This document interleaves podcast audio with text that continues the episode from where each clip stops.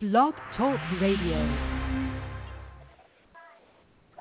Hello, everybody, and welcome to Leading Edge Love Radio. This is your host, Sumati Sparks, the Open Relationship Coach. Have you ever wondered how well suited you are for ethical non-monogamy? Well, you can find out by taking my quiz, and you can find the quiz right on the homepage of my website. That's sumatisparks.com. Sumati is S as in Sam, U, M as in Mary, A, T as in Tom, I, Sparks, as in sparks are flying. And when you request the quiz, you'll be automatically added to my mailing list and you'll be the first to learn about my virtual events and to receive occasional helpful tidbits of advice and information on how to add more love, passion, and joy into your life. So today I'm super excited to have as my guest Orpheus Black. Orpheus is part spiritual therapist and part bedroom sorcerer. Orpheus is a Los Angeles-based public speaker, teacher, thought leader, and somatic visionary who specializes in the application of ancient wisdom in modern-day settings. Welcome to the show, Orpheus. Thank you for having me. Great to be here. So glad to have you. And um, I was introduced to you by my good friend Caroline Carrington, who's been a guest on my show, and I was really pleased to meet you because it just sounds like you're really up to some interesting stuff. Um, I want to hear all about your approach to ethical non-monogamy, your blend of spirituality in your teachings, but let's start by talking a little bit about how you got to where you are. So I mean, there's no degree in school for how to become a bedroom sorcerer. So So how how did you get to how did you get to the place in your life where you could call yourself a spiritual therapist and a bedroom sorcerer? Like tell us a little bit about your journey. Um, thank you. And um, basically my journey started when I inadvertently became poly. Okay, so basically I was dating a childhood sweetheart you know, I'm sorry, a high school sweetheart, and we just got into a relationship and a relationship, and I met someone else, and we brought her into this relationship, and we had no idea what poly was. We had no idea what ethical non-monogamy was or non-monogamy. We had no idea of anything, any parameters, any structure, anything. And uh, we were together uh, in a blended family for five years, and it was absolutely some of the best times of my life. And near the end of that relationship, the partner that uh, helped form it, helped base it, left, and it left me for a dominant. And I had no idea what a dominant was. I thought when she said Dom, she was saying Dominic or or, or abbreviation or a nickname for someone. Um, but when she came back because that relationship didn't work out, she wanted to introduce me to this thing called kink this thing called BDSM, this thing called polyamory. And she did. She took me to an amazing club uh, where I was totally not dressed for the occasion. If I'm being honest, I was uh, I was at a goth club and I had no idea what goth was, and and I was wearing hip hop gear. And when we stepped in, the whole place shut down because we're the only black people there, and we were out of place, sticking out like a sore thumb right? But it was in those moments where I'm watching people being beaten, spanked, flogged, tied, bound, that I remember thinking to myself that I could do this. This is me. Mm. I feel home. I feel like everyone is living in accordance with their nature, living, doing, acting, breathing, moving, engaging, in a way that is in line with their nature in this small hovel, this small collective in, in an offshoot of Hollywood. People were doing more expression in those few moments than I'd ever seen in my whole life. Hmm. And I wanted to be one of those people. I wanted to be able to be free to explore myself, explore my relationship, explore who I was as a human being, as a human animal, right? To be free to engage on my own terms, on my own principles, right? With the people who wanted to experience me in a very different way. And so my journey started in those few moments of just feeling like I was at home. And that's how I arrived here. Wow, that's amazing. That's really cool. So you just felt it right away. Like a lot of people would be kind of horrified if they saw a scene like that, but you you just really got it right away. Why do you think you why do you think you felt such a connection? Do you think it was like a past life thing or there was like a part of you that was unexpressed up to that point? Mm. Mm. Thank you for asking that. Um, you know, I was born and raised in Venice Beach, and in that space it, back then it was all uninhibited. There were street performers, Hare Krishnas, uh, every denomination of religion, every body type, every body style. It was open for you to be your weird self. When I moved from that space, it was thick and he- the air was thick and heavy with religion, with judgment, with people who were performing masculinity, performing femininity, you know. And for me, being a person who was born into freedom to be whoever you want to be, and then being suppressed, it was like wearing a weight on your back. And then to walk into that club to find this place, to find this sanctuary of sexuality, really spoke to me because it felt like I was being back home. It was a it was wow. a way to recapture my essence you know, the the thing I lost as a young person. Mhm. Mhm. Um, Orpheus, just a technical thing here. I think if you back off your microphone a tiny bit, the sound might be a little bit better. Mm, um, I have headphones that. on. Oh, I have okay. headphones on. Is that okay. so? Is that was that leaning on the mic or something? Was it was it feeling muffled? Yeah, I think just yeah, I think that's a little bit better now. Thanks.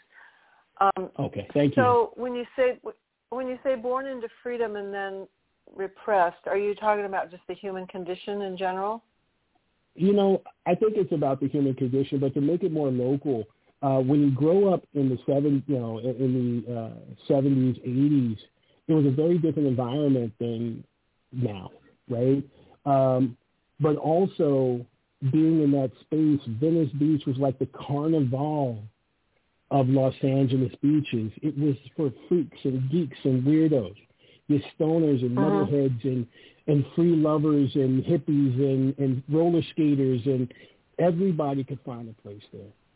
When I uh-huh. left there, when when my when my mother moved and took me to the, the Central Valley to the suburbs, you know, every house is alike, everybody dresses alike, everybody acts the same, everybody pretends to be an individual, a unique uh-huh. expression. Uh-huh. But there was no unique expression there. And and here's the thing about conformity is part of it is performative, but the other part is survival. Right? Uh-huh. You have to perform uh, up to expectation, or you're going to be verbally assaulted, you're going to be ostracized, you're going to be maybe physically harmed. When you're different, right. you stand out there becomes a problem, right? So for me, I was looking for freedom to go back into that space that was uh, first experienced by my childhood. Mhm. I see.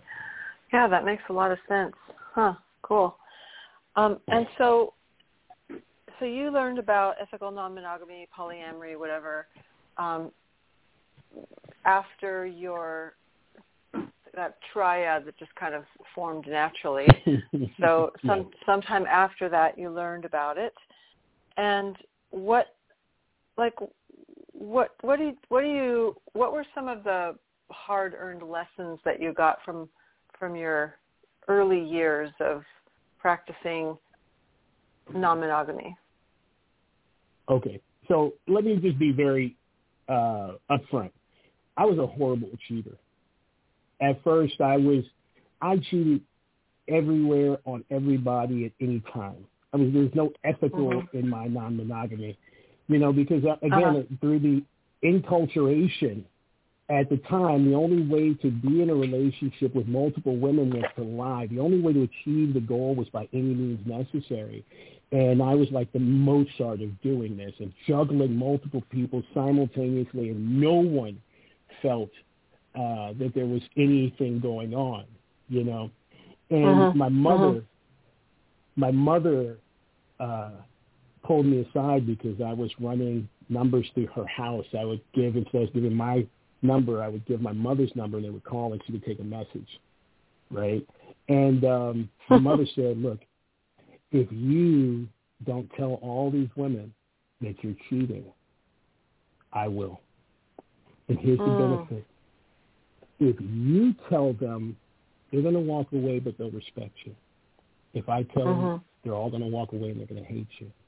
The best part Right. is maybe one or two of them stay, and you can enjoy that life. And at the end of the day, what happened, I did listen to my mom. I did do the thing, and lots of people were angry and upset. A lot of people still respected me, and two people stayed, Hmm. right? Two people stayed. The woman that I call my, my partner and my wife, who's in the other room right now, and my childhood sweetheart, who'll be home at any point in time coming up right? because my mother gave me that insight to have integrity, to lead with integrity, to give people a basic, uh, basic human decency. I got a chance to live a life that most people will never be able to because I just came clean. Wow, what a wonderful mother you had. She's an amazing woman. What a blessing. Wow, Mm-hmm. that's great. So you, you talk often about um, the difference between monogamy and monopoly. Can you can you speak on that a little bit more? Yes, one of the things that my clients uh, often talk about is they are monogamous. Okay, and I said, so what does that mean? It means well, only one person or uh, only one person per relationship, meaning me and my husband or me and my wife. And I'm like, that's not what monogamous means. It means one agreement, one marriage. It doesn't say how many people should or should not be in it. It's not Mhm. exclusionary in any way, shape, form, or fashion, although the colloquial narrative is. Okay? So what we're talking about is monopoly. And they're like, well, what do you mean? I said, well, a monopoly is you only get to shop at my store, and if we don't have it, you don't get to have it. You can't get it. And that's where a lot of the relationships are like. This person has a desire, has a want, has a need, and if that partner can't provide it, they're like, tough, you don't get it. Right. I will not think about it. I will not approach it. That is a monopoly. That is not a monogamous relationship. There are many monogamous relationships that involve other people. Where, whether it's just they may meet a person, hang out, and they and they they maybe fool around or have some fun with. Maybe it's an old friend, maybe it's an ex-lover, but it doesn't make them any less monogamous. One agreement, sticking to the definition So I'm that they sure. Have.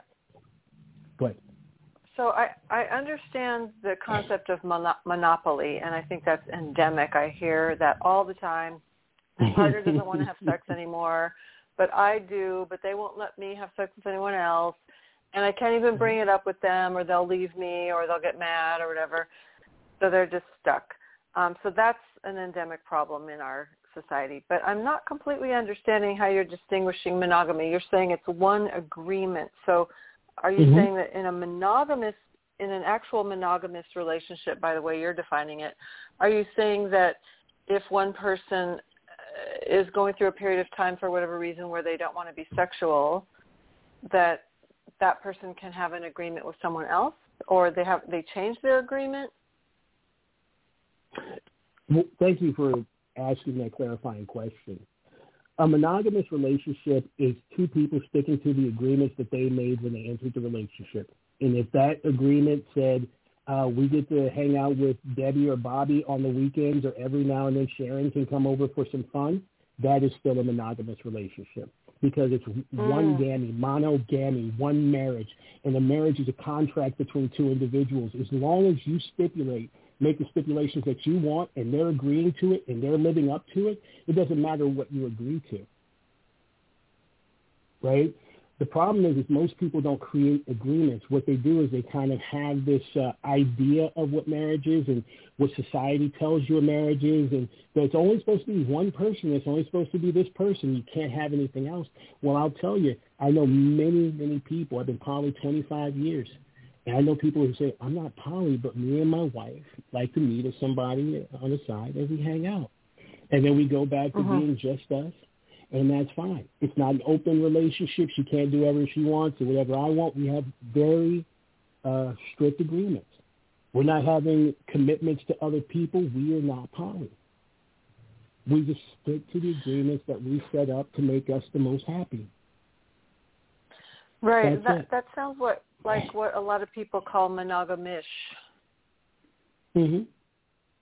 Have you heard that term monogamish?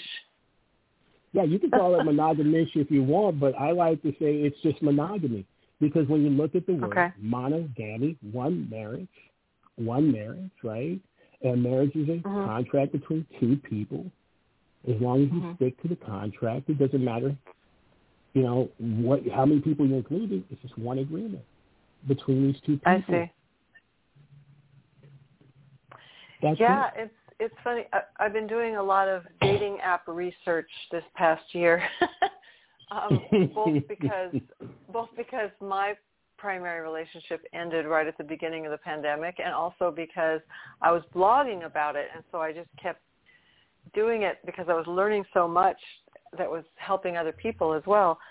And so when I would talk to somebody who didn't advertise that they were non-monogamous, I would say like what kind of oftentimes they don't really even say what they're looking for.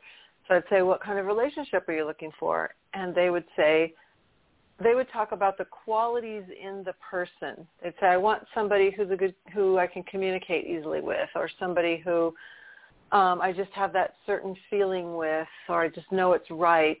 Like they they don't talk about the style of the relationship or the model or how many people would be involved. Like it doesn't even occur to them that there could be mm-hmm. anything other than this default, you know, we're just going to be monogamous and if anything goes wrong, we'll cheat.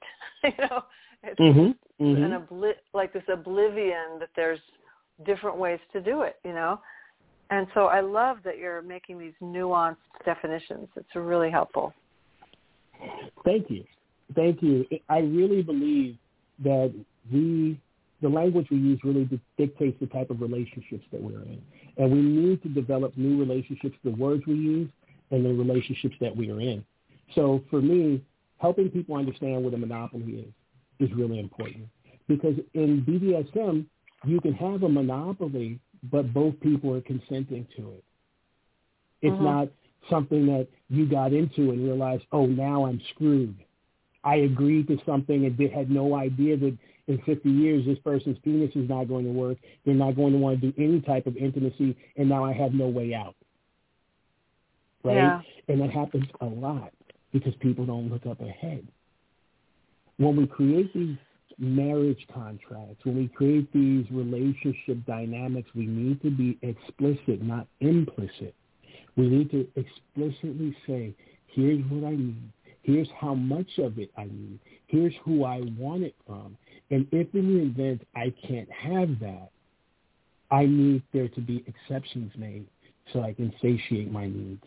That is our monogamous agreement between me, husband, them, wife. Mhm. Yeah.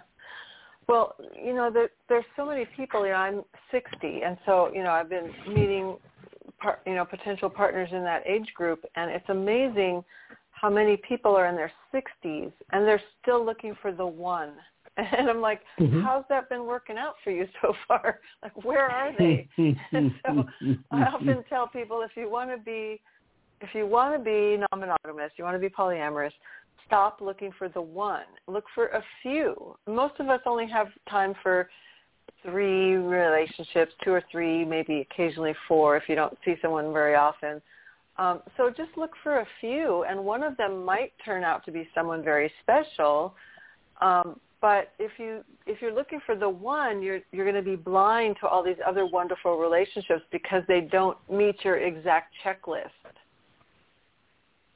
Mm. There's this mm. obsession with looking for that one person who's going to meet my every need, and then we're going to go off into the sunset and have hot sex for the rest of our life and that's just not how it works sexuality ebbs and flows in long-term relationships so i think there needs to be room for that conversation for things to change and shift throughout the length of the relationship. Yeah.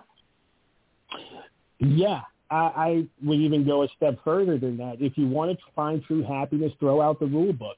Make it yourself. Mm-hmm. Mm-hmm. There's no reason why you need to adhere to some standard that has not proven to work out for you. Mm-hmm. Why keep doing the same thing? Right? Let go of the rule book. Be a nonconformist. You do not have to fit in. Happiness is created. It is manifested. Mm-hmm. It doesn't exist outside of you. It is what you make it. So for again, in the same way we make love, right? We make rules. We make guidelines, right? We have to look at relationship, healthy relationships, non-monogamy, good sex as an act of creation. If Mm. you are trying to be fit into some societal norms or some kind of fairy tale dream that works out like this, more power to you if that's the way you want to go. But I would rather take my life in my own hands, and if it works out, it's because I put the blood, sweat, and tears into it. And if it doesn't, it failed because I chose the direction, not because I was Mhm. promised a white picket fence and some of this other stuff. Go in there with your wants. Go in there with your needs. Go in there with your desires and figure out the best way to get them. Throw the Mm. rule book out. Get what I you love need. that. Hmm. Mhm. Yeah, go uh, being up up front with your wants and your desires, and your needs. That's like a whole nother conversation we can have, a whole nother rabbit hole to go down because it's so hard for so many people. But I, I love you're taking a stand for that. Um, so you talked about you know a monogam monogamous relationship um, being like an agreement between two people. So do Mhm. all ethically non-monogamous relationships like do they all have to be egalitarian? No. Uh, matter of fact, I I do not like that word at all. uh, the dom in me does not like egalitarianism at all. Okay, Mm-hmm. to me, egalitarian hides the underlying power dynamics that exist in all human interaction. I don't care if it's you know, 5149, there is always a power differential that we have to acknowledge in order to be happy. Right. That's the first part. The other part the egalitarian uh, kind of conjures up is this colloquial narrative of equal and fair. Okay? Mm-hmm. I do not look for equal. I look for fair. If I Mm-hmm. had a sandwich and I said, hey, you want some of the sandwich? He said, yeah, give me a quarter of it. I'm like, no, we have to be equal. Right down the middle. Take it. Well, that's not fair. It's not what you asked for. It's not what you want. Right. I don't want to Mhm. have this whole thing. I want it to just be fair. Some people Mhm. don't want to be your primary partner. They don't want equal. They want to have you two nights a week, three nights a week, four nights a week. Some people want to sleep in their own bed, in their own bedroom, and have their own space. They don't want the whole shebang. They just want what they want. And it's okay for that. Some people want a little more. Some people want a little less. That is not egalitarian in nature, but it is fair. So what. I want a person to do to take, uh, I'm sorry we have to go back in the desire, is know what you want. Ask for it. And the person that gives it to you, try it. Just all you have to do is try it. I'm like a restaurant. I serve a very specific thing. You come into my restaurant, I prepare it for you. You ask, I, I prepare, offer, you accept it, and if you love it, come back. I love having you. I can let you go and I can let, allow you to come back with no problem. Right? The door's always open. We always have the same thing on the menu. Love seeing you. Right? That's fair. Doesn't have to be equal. Mhm. Well, I see that a lot with um well first of all when when um couples haven't they're in an established relationship and they want to explore non-monogamy and then they often start with the unicorn hunt, you know, like let's just find a woman who likes both of us equally and she's going to want to have sex with both of us equally all the time and she'll love us equally. And they soon find out that that's rarely ever if ever possible. And then the other way i see it showing up is um, if couples aren't looking to play together with someone they try to have date nights with other people like on the same night or um, like you can't date anyone until I find someone to date. But mm-hmm. I find that that that's rarely the case. There's so much so many times where one person might have lots of action going on, like several other lovers or other people they're involved with, and then the other person's in a dry period. And so there's that imbalance there that's not equal, but that's just life. Um, we can't control when our relationships happen. So is that another example of fair but not equal? Yeah, it's exactly it, right? It, but let's let's humanize this a little bit more, and let's say, in most cases, especially when it comes to male-female dynamics, when that space opens up, if both of them are starting from a place of I don't have any potential lovers and you don't have a potential lovers. We're going to start from square one. You can almost pretty much bet your pants that the female-bodied individual is going to get a partner faster than the other person is going to. Mm-hmm, mm-hmm. Right?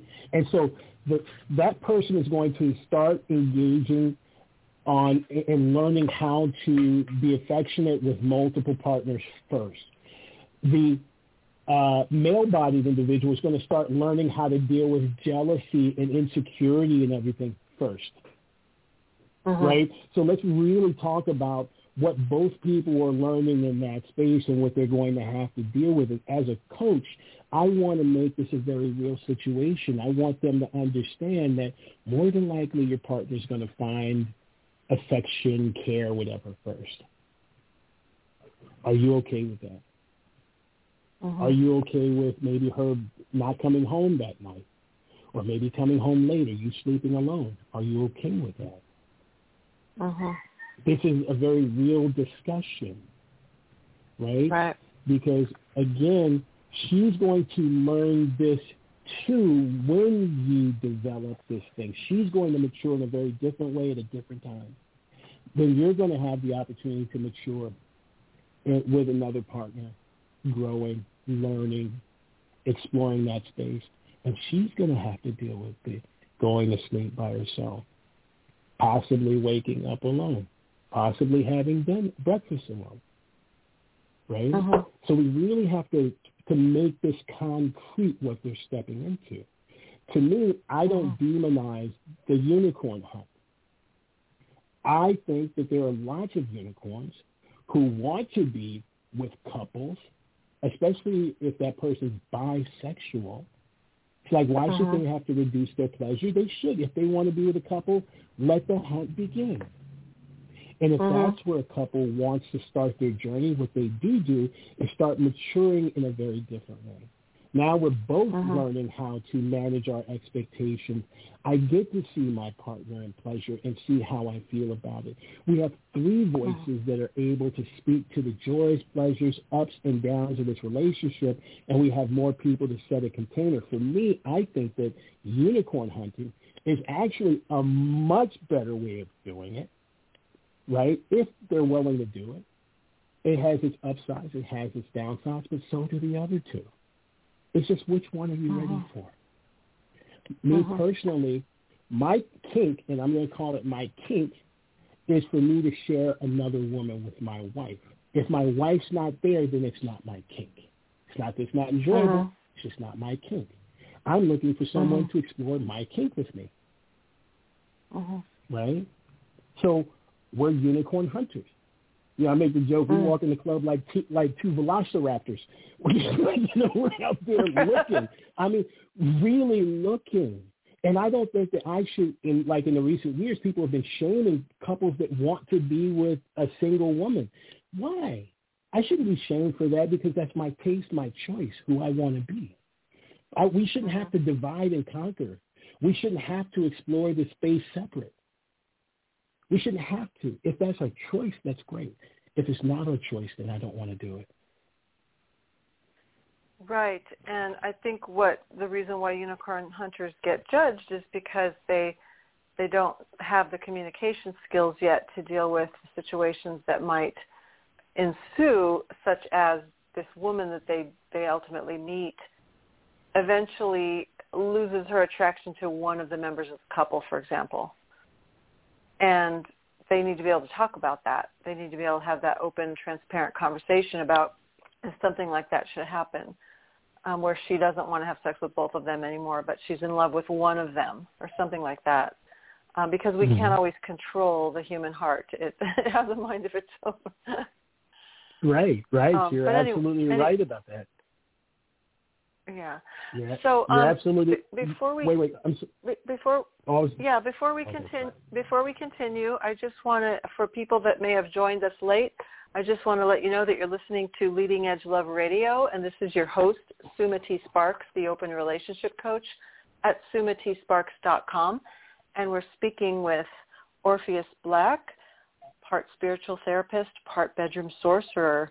And so I'm really glad to have you here. and if you want to ask any questions, ask Orpheus any questions, we do have a call-in number, and that's 657-383-1132. And you won't interrupt us. You'll just be put on hold, and we'll uh, get to your call at the right time. So again, that number is 657-383-1132. And I had somebody text me a couple of questions, Orpheus. Is it okay if I ask you those? Sure, please. I, I can. I do want to finish that. Uh, finish that. What's the, the statement? Yes, go ahead. Uh, mm-hmm. Okay, about the language uh, we we say, well, they don't have the language to develop in that space where uh, one person develops this thing. But where do they develop it? You know, what I mean, we we don't de- we don't develop that without a necessity, without a catalyst for it. So a person right. does have to learn, but also the unicorn should also have language of mediation. It shouldn't be one person trying to remove a partner from the relationship. If you can stay in relationship to both partners, it doesn't mean that you have to be sexual with both partners. It just means that you mm-hmm. have to be in relationship to both partners, mm-hmm. not try to mm-hmm. remove one of the partners. That's what this is really mm-hmm. about. So I have a mm-hmm. partner of 10 years who we are not uh, sexual with anymore, or I am not sexual with anymore, but my partner is right? And I've never had the feeling that she was trying to remove my wife from my presence. But right. I have had people that we hook up with who develop an attachment to her and they're like, hey, we don't need to have him here. Why does he have to be around? You can just come over my house. Mm-hmm. How about you spend the week? How about, and they're removing, removing, removing. Mm-hmm. That's not what we are looking for. If that's what you're Got looking it. for, that's great, but that's not what we are looking Mm-hmm. Yeah, that makes a lot of sense. Thanks for making that distinguishing point. Mm-hmm. Okay, so mm-hmm. you ready for the question? Yes. Hold on, my headphone came off. Uh, well, I can hear okay. you. There we go. There we go. I'm ready. Okay. So this sounds like it's kind of a personal question for you. So mm-hmm. are you able are you able to have BDSM relationships that are also non-BDSM relationships. I guess that means that sometimes you're, um, I don't know, whatever you think that means, but I, I think it means that there are aspects of it that aren't kinky or something. Mm, mm. I define kink as any deviation from what you think is normal sexual behavior anything that you mm-hmm. think is a deviation from normal sexual behavior. So can I have relationships that are not rooted in bondage, discipline, and sadomasochism? Yes. But the inherent mm-hmm. nature of being in a poly relationship is a deviation from normal sexual behavior because I am in a relationship with another partner. I do like to have sex with multiple people at the same time. And so I don't know that it would be out of the kink space. Does that mm-hmm. make sense? So I can be in a kinky mm-hmm. relationship. We can have protocols and rituals. We can do all the fun things, right? But does it have to be around impact? Does it have to be around pain or discomfort or any of that? Sure, I, I can. I, it's a la carte for me. How I'm into Mhm. my unique sexual expression and the unique sexual expressions of my partners. hmm And do you ever switch with any of your partners, or are you always dominant? I have never switched with any of my partners, and I'm not saying that as a uh, like that's uh, a thing to be proud of. I haven't felt the calling to to switch with any of my partners or to switch with anyone, but I do feel like if for some reason I met that amazing once in a lifetime individual who I felt compelled to allow to handle me to to be able to manipulate me or move me in that way, I feel like I'd Mhm. be comfortable enough with giving it over. I just have never been confronted with that situation. hmm Right. Okay. Thank you. And then it looks like they have one more question. What's the role? So we were talking about the unicorn. What are some of the skills in communication that they would need? The, the, the, what's the role of the unicorn? For example, what are some of the skills in communication they would need?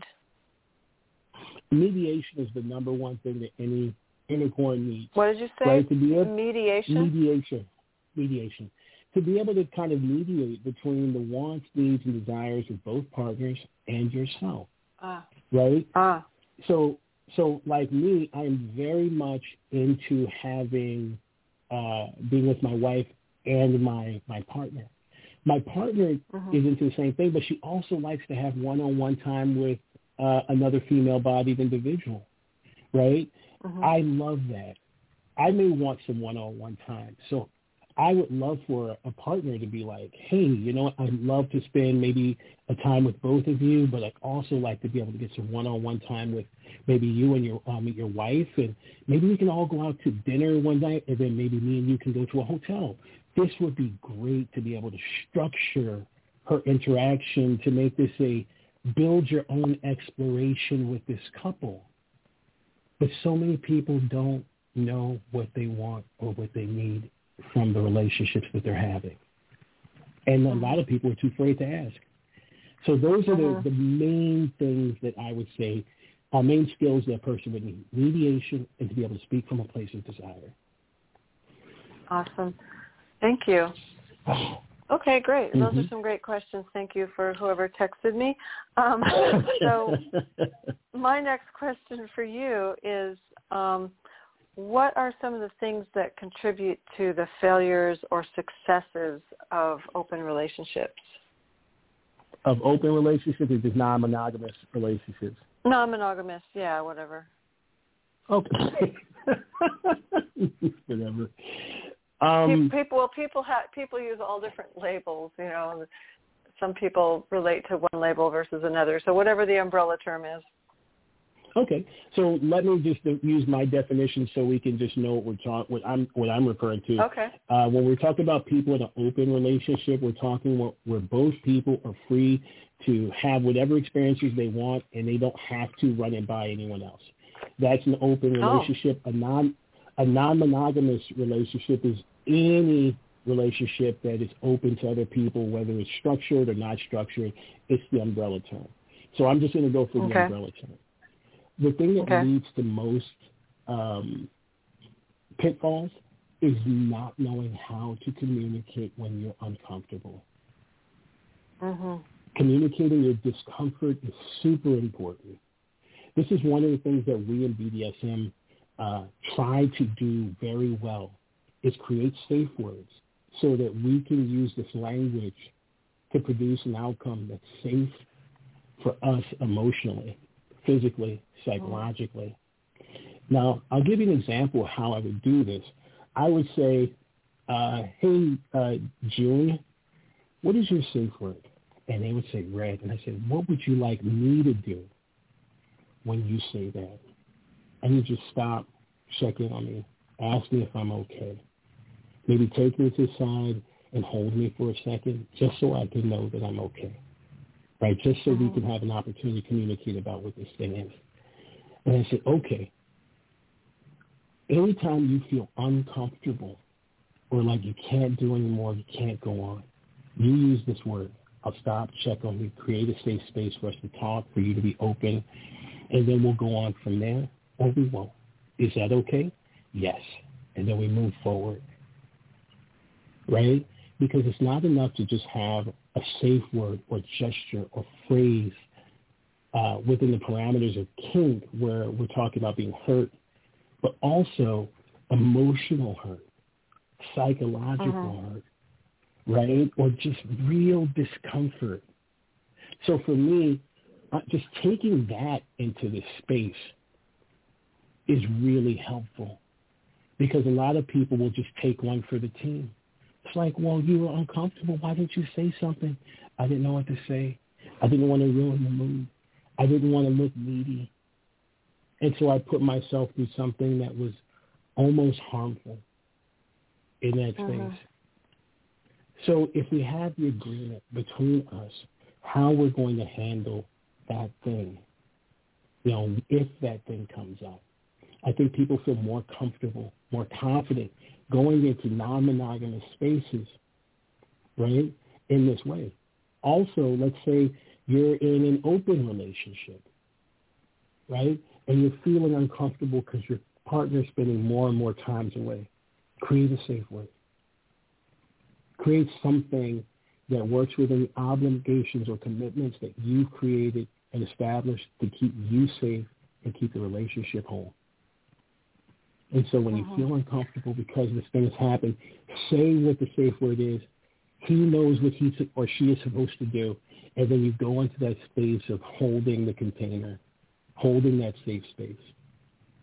So for me, just going into that safe word works wonders right off the bat. What are your thoughts?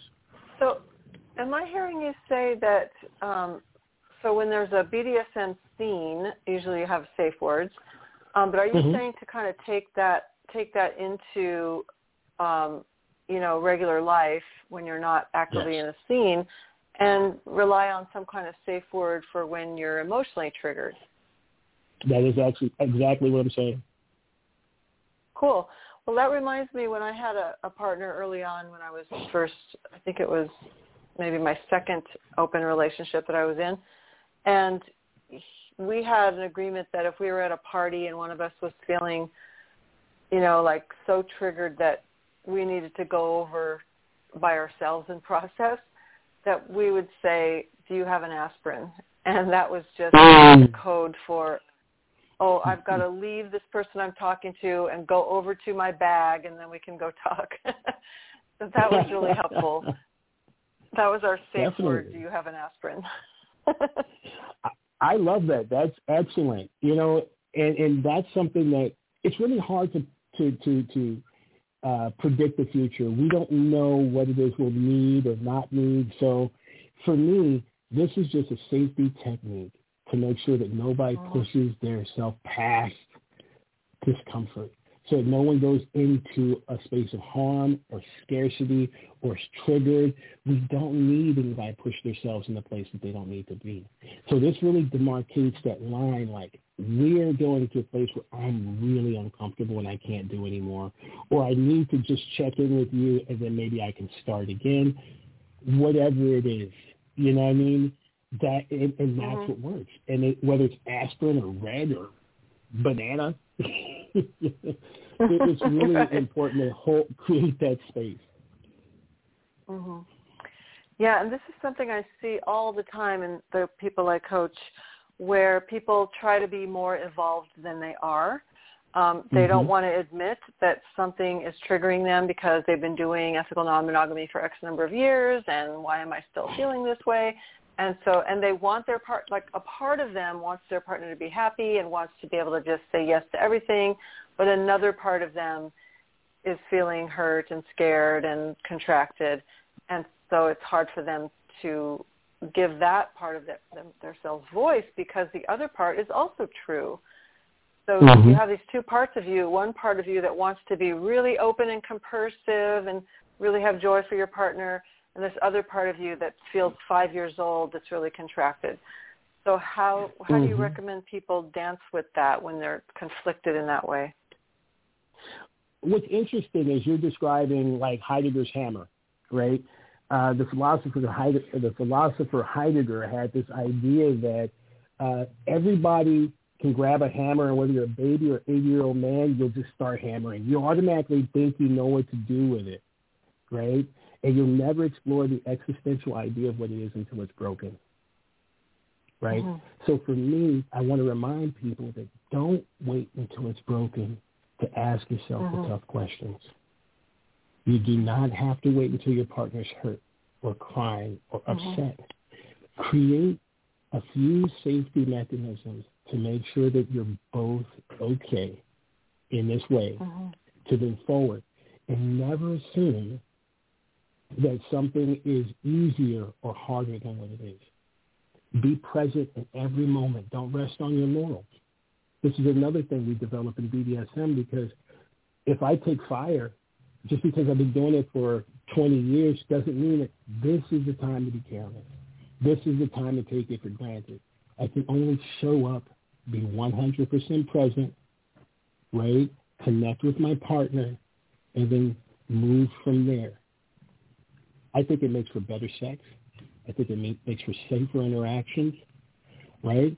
And it also means that you show up in a very uh, pronounced way. You're like fully there, fully developed, and fully in the moment. So I think you enjoy it a little bit more. So to me, I think that's very important. What are your thoughts? Well, this reminds me of something I read from your website where you said you one of your vi- missions is you aim to propel in, the intellectual and sensual evolution of masculinity. And so Mhm. your pres your presence with your partner, you're being there, you're reassuring them that you want to hear if something's triggering them. That feels like an evolutionary ma- a version of masculinity Definitely. Thank you for saying that. Thank because you. you're you're not out Uh, there just trying to get your needs met. You're not out there just trying to like look for the notches on the bedpost. You're actually being present with your partner, and if you can be really present with your partner, then you can have it all. But you you're not going to have it all if you're out there pursuing your strategy to try to get validation. Yeah. Yes, one hundred percent. Couldn't have said it better myself. You know, the, the thing the thing about masculinity to me is masculinity is a barometer by which we measure what a society feels is uh, most important attributes of male-bodied individual. And so they're like, you gotta be a go-getter, win at all costs, good with the ladies, this, that, and the other. You know what? To me, that's a setup for failure. Because what if I just want to be a good partner? What is the criteria for that that I can start measuring? How well I listen, how present I am in the moment, right? How much consideration I have for, for my partner's wants, needs, and desires, right? These are the just a few of the rudimentary things I think makes a person a good human being. But if we want to make it about masculinity, I would rather be judged on based on things that I value in myself and the things that I value in other men and how I want to show up for my partner in every moment, not just the sexual one. Right? The sexual one is just an extension of my overall being throughout our dynamic. Right? If you can't trust the person to say, hey, you said you're going to take out the trash earlier today and you didn't do it, what makes you think you're going to call when you're out with your partner and say, hey, I'm going to call you when we get to the restaurant? You're not going to call, just like you weren't going to take out the trash. Mhm. We, we've got to keep real, solid expectations of ourselves and really say who we are, how we're going to show up, and how we're going to manifest, um, how we're going to be manifest in this relationship. And presence is just one of those things. Consistency is another. You- I want a person, especially men, to be consistent. Be a man of your word. You say you're going to do it, do it. You say you're going to be there, be there. Right? Not just once, not just twice, but be there every time. Be consistent.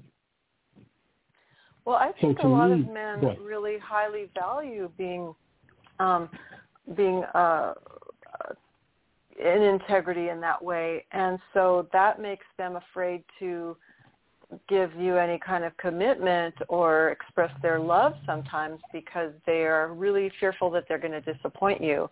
Because if they express their love or show any kind of commitment, then um, and then they break that, I, I've just my experience with men is that they highly value um, their own their own integrity, and that uh, causes them to hold back from commitment and expression of love. Does that make sense? It does make sense. That's not my my uh, as being a man and being around men all the time. I find that most men are flighty, and if you let a person slack, they will. Mm-hmm. I'm the type of person that calls a person to the table. You said you were going to do it, mm-hmm. and you didn't. Mm-hmm. I need to see consistency. Mm-hmm. Right? I'm holding you accountable, and if you want to rebel because I held you accountable, then I don't think that that feels good to me. Right. right? It, it's just what it is. We can't explore if I don't trust the person I'm exploring with. Right. And, and let's talk. Let's talk about this thing about trust, uh, because I think one of the biggest mistakes is that people think poly or or non-monogamy works on trust. It doesn't work on trust. It works on faith. Belief in the absence of proof. You have no proof that he's not going to meet the woman of his life and leave. You don't. But you have to have faith. Mm-hmm. Faith that this person is who they say they're going to be. He's going to show up in Mhm. integrity, show up in his power, be committed, uphold his values. You have faith in that because he hasn't proven it yet. Right? So if that's faith, then what is true? What is trust? Trust is my level of comfort with your established pattern of behavior. Mm. I, I trust you because you've been consistent. You do what you say you're going to do. You show up when you say you're going to show up, and, and you are who you say you are. That's integrity. So trust is earned. It not just earned, but I don't want to say earned, but it is it is proven. Uh-huh. You you're consistent. You're consistent over and over again. It's regular, right? Most Mhm. people know they're being cheated on because the person stops doing what they say they're going to do, stops showing up at the right time, starts smelling different, and now what you feel is lack of trust is really a lack of comfort. I'm no longer comfortable Mhm. with this thing because you're outside of your pattern, Right. right? Excellent. And so when you So before we, go ahead. sorry, go ahead. Go ahead. Go ahead. Oh, I was going to. I was I was just going to follow that up.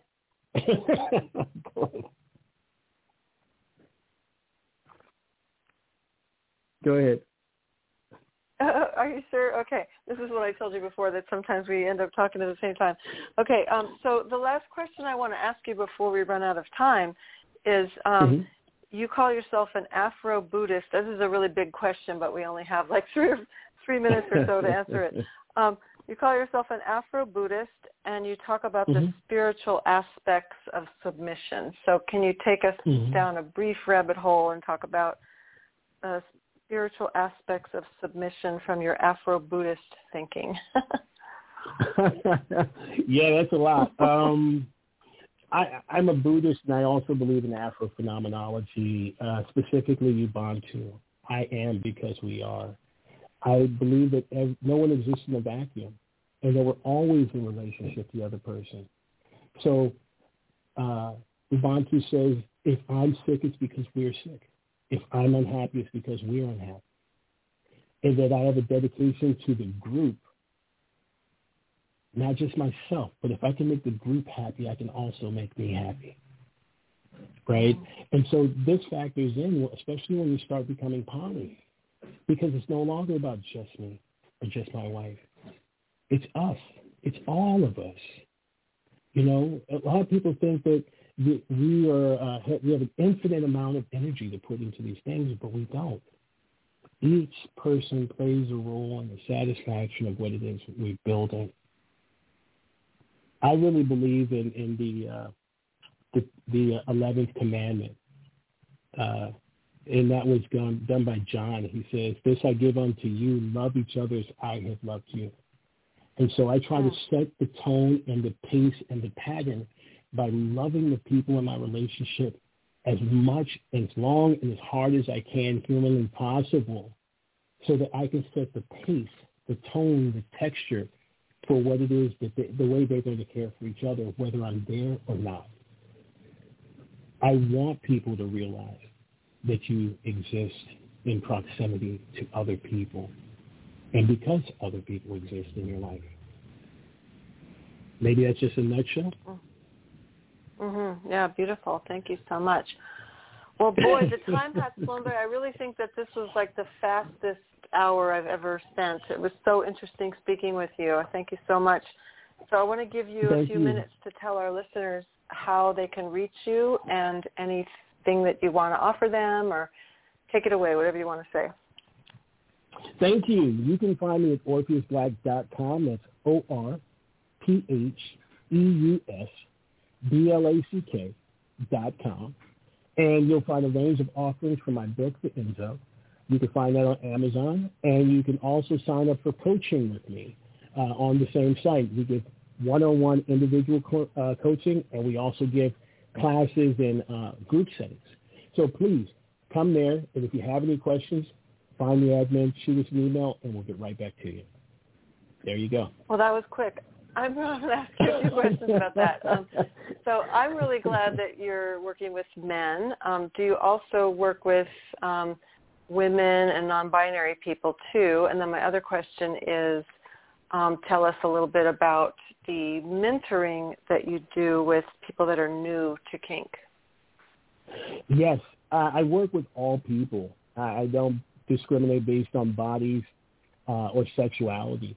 Uh, my job is to make people be happy with the relationships they're looking for and to find integration around their kinks, around their fetishes, and around their unique sexual expression. So we also have a course for uh, men, which is finding your dominant archetype and really understand how to be a leader, how to show up, and how to maintain presence within the context of your relationship. That uh, relationship model is very amazing. We have a whole multimedia program that you do, and you also get time with me specifically. So that's uh, the thing I do. Uh, mentorship program with Kink. Uh, we've been doing this for over 20 years. Uh, so what we do is we get uh, people who kind of contact us, are looking to have uh, very specific uh, relationships in kink or relationships to kink, and we help find out what they want to do and, the be- and create the best ways for them to achieve those goals. Mm-hmm. Does that make sense? Beautiful. Yeah, absolutely. I'm so glad you're doing that work. Thank you so much for what you do in the world, and, and thank you for all that you've been through to be the person you are, because you're really special. Thank you so much, Timothy. I, I really appreciate it. yeah. Okay, well, um, appreciate you being with us today, Orpheus. And, um, oh, I want to say that Orpheus and I will be doing a workshop um, on May 18th. We finally just came up with the date, our long-awaited um, workshop called the J Word. Sorry, May 15th. Saturday, Saturday, May 15th. It's going to be at 3 p.m. Pacific time, and it's called the J Word, Jealousy and Trauma in the Ethical Non-Monogamous and Kink Relationships. And we also have another um, expert in addition to Orpheus. We have Ariel Giarretto, who uh, has, before the pandemic, was traveling around the world teaching teachers about how to heal from trauma. And we're going to talk about the unique relationship of trauma and jealousy and the unique relationship of jealousy in the dominant submission relationship. So um, please feel free to reach out to me at sumatisparks.com or at sumatisparks at gmail.com if you'd like more information about that workshop. And I'm really looking forward to teaching that with you, Orpheus. So have a good evening. We'll talk to you real soon. Have a good night. Bye-bye. Okay, bye.